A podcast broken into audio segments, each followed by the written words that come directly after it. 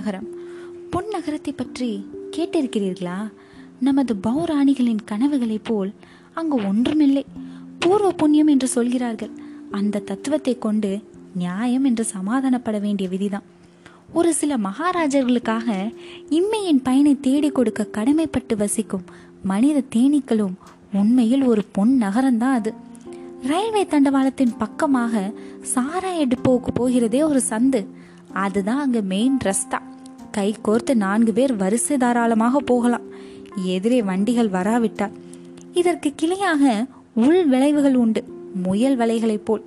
இந்த திவ்ய பிரதேசத்தை தரிசிக்க வேண்டுமானால் சிறு தூரலாக மலை சினசினித்து கொண்டிருக்கும் போது சென்றால்தான் கண்கொள்ளா காட்சியாக இருக்கும். வழி நெடுக சேற்று குழம்புகள். சாலையோரமாக முனிசிபல் கங்கை. அல்ல யமுனை தானே கருப்பா இருக்கும். அதுதான். பிறகு ஒரு இரும்பு வேலி. அதற்கு சற்று உயர தள்ளி அந்த ரயில்வே தண்டவாளம். மறுபக்கம் வரிசையாக மனித கூடுகள்.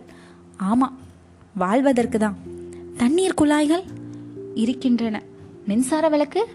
ஞாபகம் இல்லை சாதாரண எண்ணெய் விளக்கு.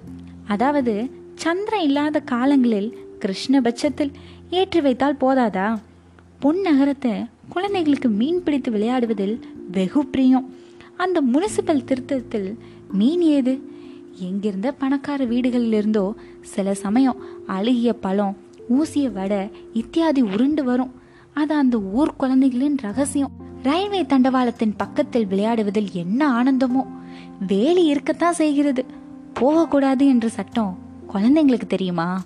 போனால் பெற்றோர்களுக்கு தான் கொஞ்சம் பாரம் ஒளிந்ததே குழந்தைகள் தான் என்ன கிளாக்ஸோ மிலன்ஸ் பூட் குழந்தைங்களா? கம்பி இடையில போக முடியாமல் இருக்க?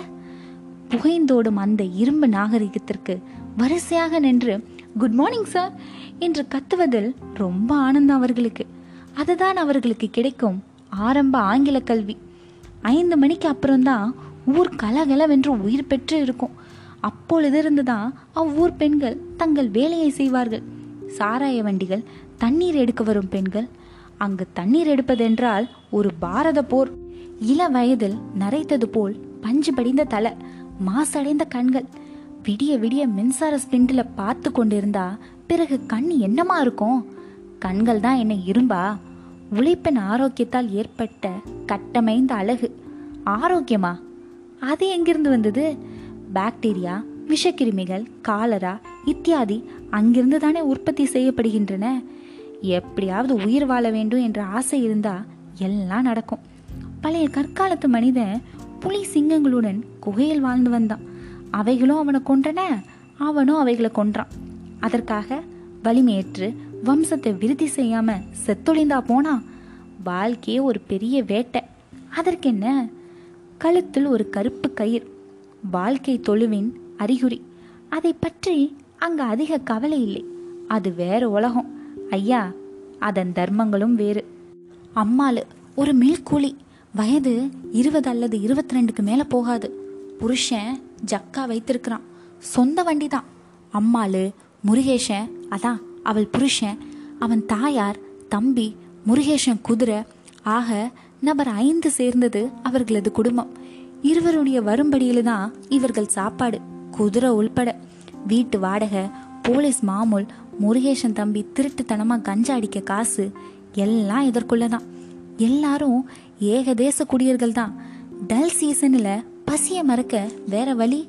பசி ஐயா பசி. பத்தும் பசி வந்துட பறந்துப்போம் என்று வெகு ஒய்யாரமாக உடம்புல பிடிக்காம பாடுகிறீரே. அங்கு நீர் ஒரு நாள் இருந்தா உமக்கு அடி வயிற்றிலிருந்து வரும். அது அர்த்தம். அன்றைக்கு முருகேஷனுக்கு குஷி. அவனும் அவன் குதிரையும் தண்ணி போட்டுவிட்டு ரேஸ் விட்டார்கள். வண்டி டோக்கர் அடித்தது. ஏர்கால் ஒடிந்தது. குதிரைக்கு பலமான காயம். முருகேசனுக்கு ஊமையடி. வீட்டில் கொண்டு வந்து போடும்போது பேச்சு மூச்சு இல்லை. நல்ல காலம் குடித்திருந்தான் இந்த மாதிரி வழி தெரியாமலாவது கிடக்க. வீக்கத்திற்கு என்னத்தையோ அரைத்து பூசினாள் அம்மாள். அப்பொழுதுதான் சற்று பேசினான் அவனுக்கு பால் கஞ்சி வேண்டுமா? அம்மாளுவுக்கு கூலி போட இன்னும் ரெண்டு நாள் இருக்கிறது. வீட்டில் காசு எது? அம்மாளு தண்ணீர் எடுக்க வருகிறார் கும்மிருட்டு. பஞ்சாங்கத்தின்படி இன்றைக்கு சந்திரன் வர வேண்டும். ஆனால் அது மேகத்தில் மறைந்து கொண்டால் முனிசிபாலிட்டி என்ன செய்ய முடியும்? எப்பொழுதும் போல் இறைச்சல் தான். ஒரு வாரம் தண்ணீர் பிடித்தாய் விட்டது. திரும்பி வருகிறாள்.